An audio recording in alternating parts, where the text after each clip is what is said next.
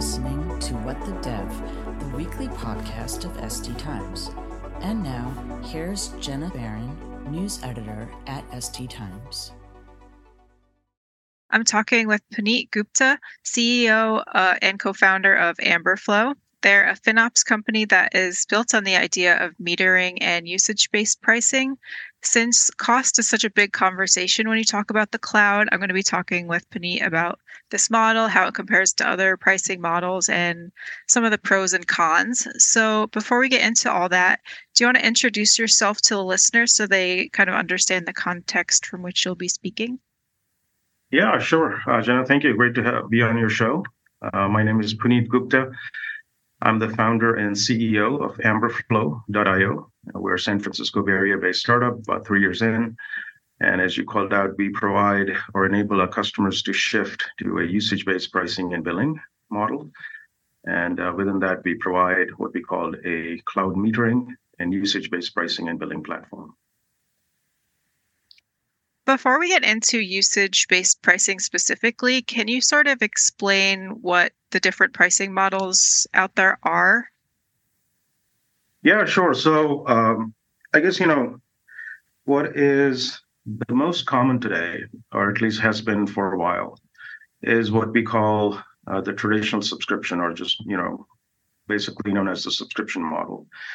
And uh, the most popular flavor of this is usually a seat or user-based model. So, you know, classic Salesforce, $99 per user per month or $50 per user per month. And that's kind of your subscription model. But within that, there's some nuances. Typically, the money is collected upfront. There's usually a 12 month or 36 month term, even though the models are mostly billed as you know monthly, but most of the times the transactions are at least yearly or even uh, longer than that.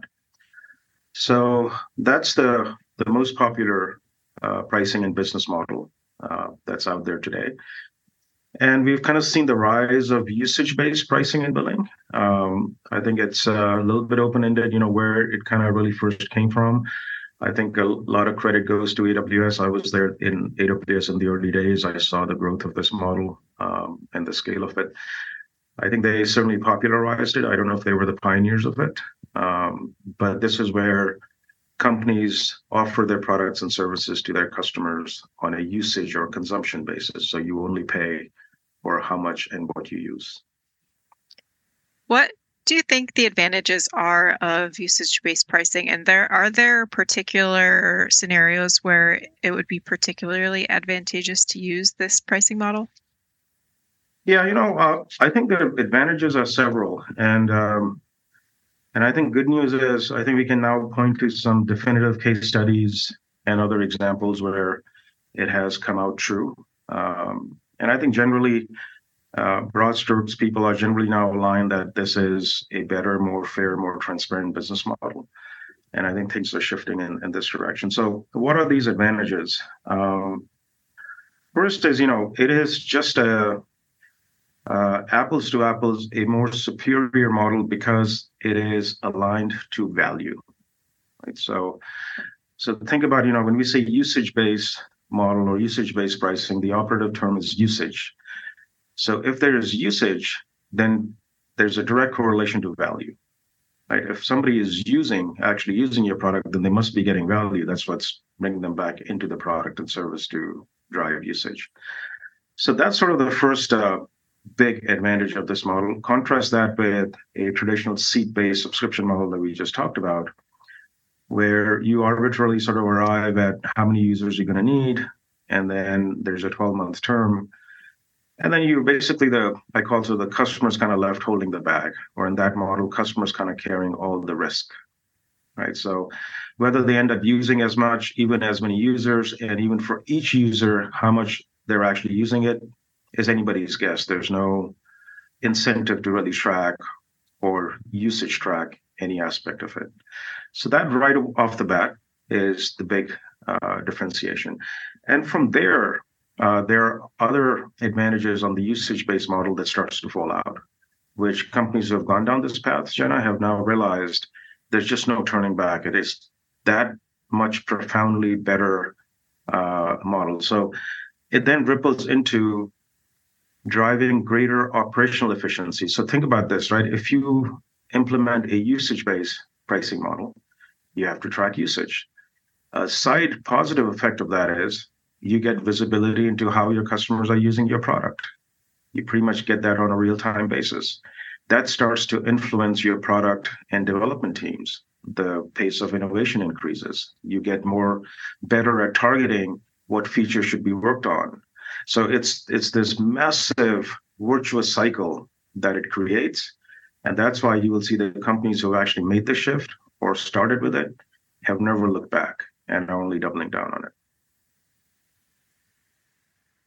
Now that we've kind of sung the praises of it, what are some like disadvantages that companies should or might want to be aware of?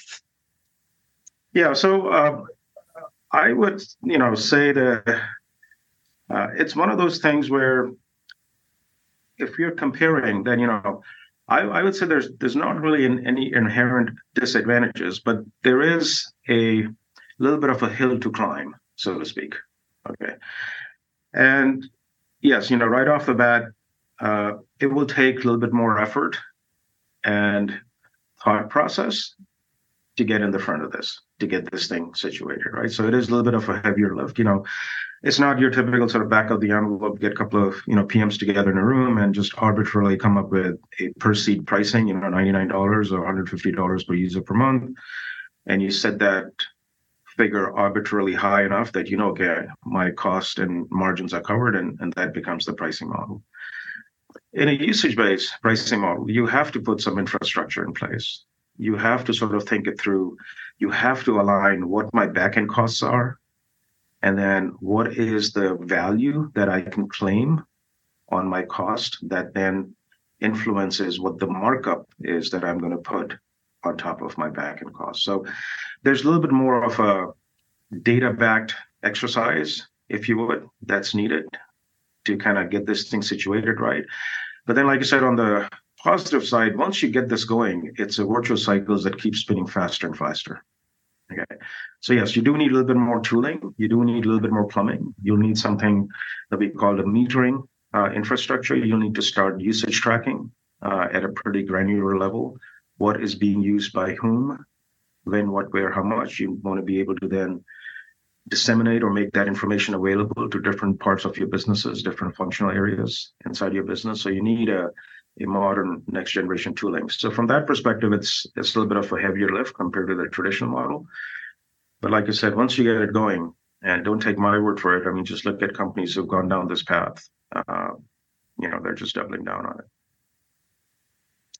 I would think that one of the challenges for like a company that's like paying for something using usage based pricing is that it maybe it's harder to predict what your costs will be month to month? Because if you have like a, heavy usage month compared to like a low usage month it's like your costs will be more variable than if you were like just paying per user. So how how can like companies kind of plan for that?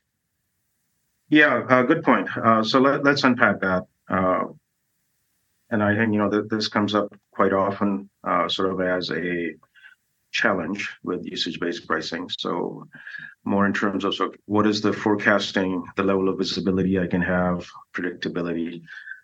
Um, so here's the thing. Yes, first is it is a different model. Like we said, you know, we don't have we don't start off by just saying X number of users time Y number of per user per month price. So this is what it is. But here's the thing. So again, I will just lean back to what I've been saying if there were some structural problems, inherent problems in this model, it would have been dialed back uh, long back ago. I'll give uh, the audience some visibility on how people get ahead of this this problem. It's a valid concern, right? But uh, I would put it under the context that this thing comes up purely, really, as a function of growing pains. All it is indicating is you don't have the right tooling and infrastructure in place. So let me tell you how perhaps we used to do it at AWS. Okay. First and foremost, um, one of the myths about usage-based pricing is that you know it is sort of this model where you pay as you go and you you pay in arrears, right?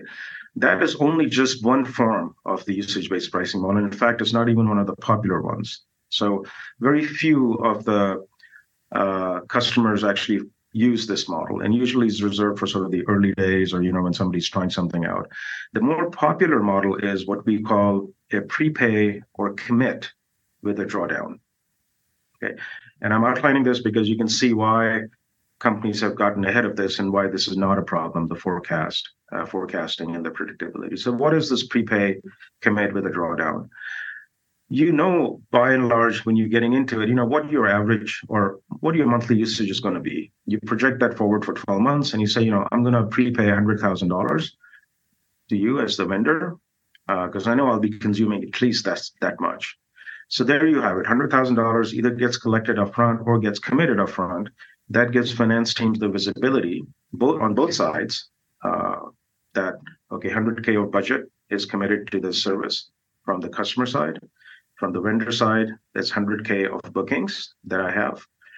And then you still draw down against that on a metered basis.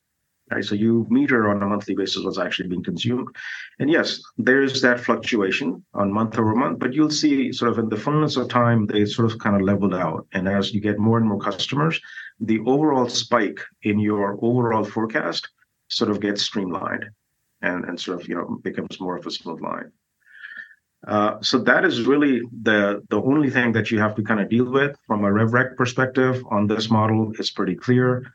Uh, you collect the money, you book the money, you basically draw down and RevRec as the consumption is happening. In some cases, at the end of 12 months, there's a true up. So even if customer didn't use it, they are committed to that because they probably got a discount at the front of it. So that's how you kind of draw this visibility through a usage based model. Yeah, that makes sense. Um, yeah, as you were talking, I was kind of thinking of how I like my phone bill is kind of usage based pricing because it's like I pay for a certain number of gigabytes per month, and then if I use more, I have to like pay the excess. Um, so I guess like people probably are using this model in, in their day to day more than you might think. Um, yeah, and, and you know, just on that, Jenna, I think uh, one of the things that perhaps is often overlooked. So if you know, if, we might even ask the question, okay, where did this come from even in the first place? I mean, who in their mind thought about doing usage-based pricing when the landscape was essentially traditional subscription? Because as we discussed, it's clearly it's a heavy lift. And you gotta wonder if you ask the question, what went through the head of you know that first company who did it because it's a heavier lift you're going against the grain today we can say there's enough evidence that this is kind of, of an emerging and a, and a better model but back then right you're certainly going against the grain. I think one of the things that's uh, often overlooked on why usage based pricing should I do it? Should I not do it? Is it right for me? Is it not right for me? Think about it this way. Uh, and I think this has worked well uh, when I've had conversations. People find this helps them internalize it. See, if you are, if your business is in the cloud, whether you're a cloud native or you're moving to the cloud, you're getting situated in the cloud. Think about this cloud, by definition, is elastic what we call cloud computing is really elastic computing. Cloud is essentially euphemism for elasticity. So if your backend is elastic, when you're consuming your cloud resources on an elastic basis, you're dialing them up and dialing them down. The wisdom would sort of align with the fact that in the fullness of time, your front end also has to be elastic for you to drive maximum operational efficiency in the middle right? And what I mean by that, your front end has to be elastic. If you're paying your to your cloud provider on an elastic basis, you probably also have to charge your customers on an elastic basis to drive that full alignment between front end and back end. And that really was the thrust for usage-based pricing to really land on the scene. And that's why, you know, we saw the early days of it started with the infrastructure players, right? Then it's kind of shifted to the PaaS, anybody offering any kind of a PaaS type product. These are kind of the low hanging fruit uh, for usage based pricing and billing. And now we're kind of seeing this trend go farther up uh, into the traditional SaaS applications landscape where you have catalysts like generative AI, LLM that are getting infused into traditional applications. And LLMs, generative AI, any form of AI ML is basically uh, a cloud native primitive and it is elastic by nature. In fact, anybody's model that you're using, they're probably charging you on a usage based model based on number of queries or prompts. So that's going to ripple into how you're going to charge for your products and services to your customers. Do you have any predictions for how usage based pricing may evolve over the next couple of years? Uh, I think so. My prediction is that hands down, this is going to become the dominant model. I think the subscription model, as we know it, what I call the fixed subscription, the seat based or user based, I think that's on its way out. In fact, so much so, my view is that that was an aberration in the industry.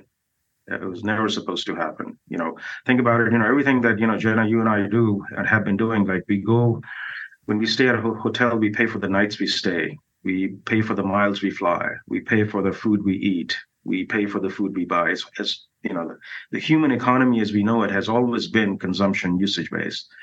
So this uh, subscription thing was really an outlier, and it was really one-sided, where the customer was carrying all the risk.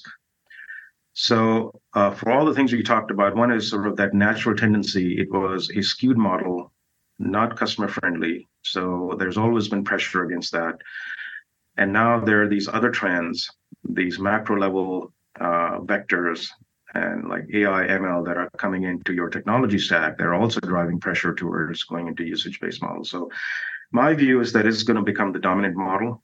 Uh, that we're certainly going to see like a lot of variation. So I like to say that it does have a wide surface area, you know, because for your business, it may not be just compute or APIs. It could be the number of miles the car travels, or what kinds of miles, or you know where it was traveled, whatever that is. So there's a wide surface area, but uh, I think as technology and infrastructure becomes available, where more and more companies can sort of automate this and build this, uh, I think will become the dominant model. So at the end of every episode, I always like to ask, what is like one key takeaway from our conversation that you'd want listeners to to leave this episode with? Yeah, I think for um, I would say uh, to your listeners, uh, you know, lean in. Uh, don't be scared by it. I think, you know, as I mentioned, and I conceded, yes, it is a little bit of a heavier lift. It will require uh, cross collaboration inside your business, alignment.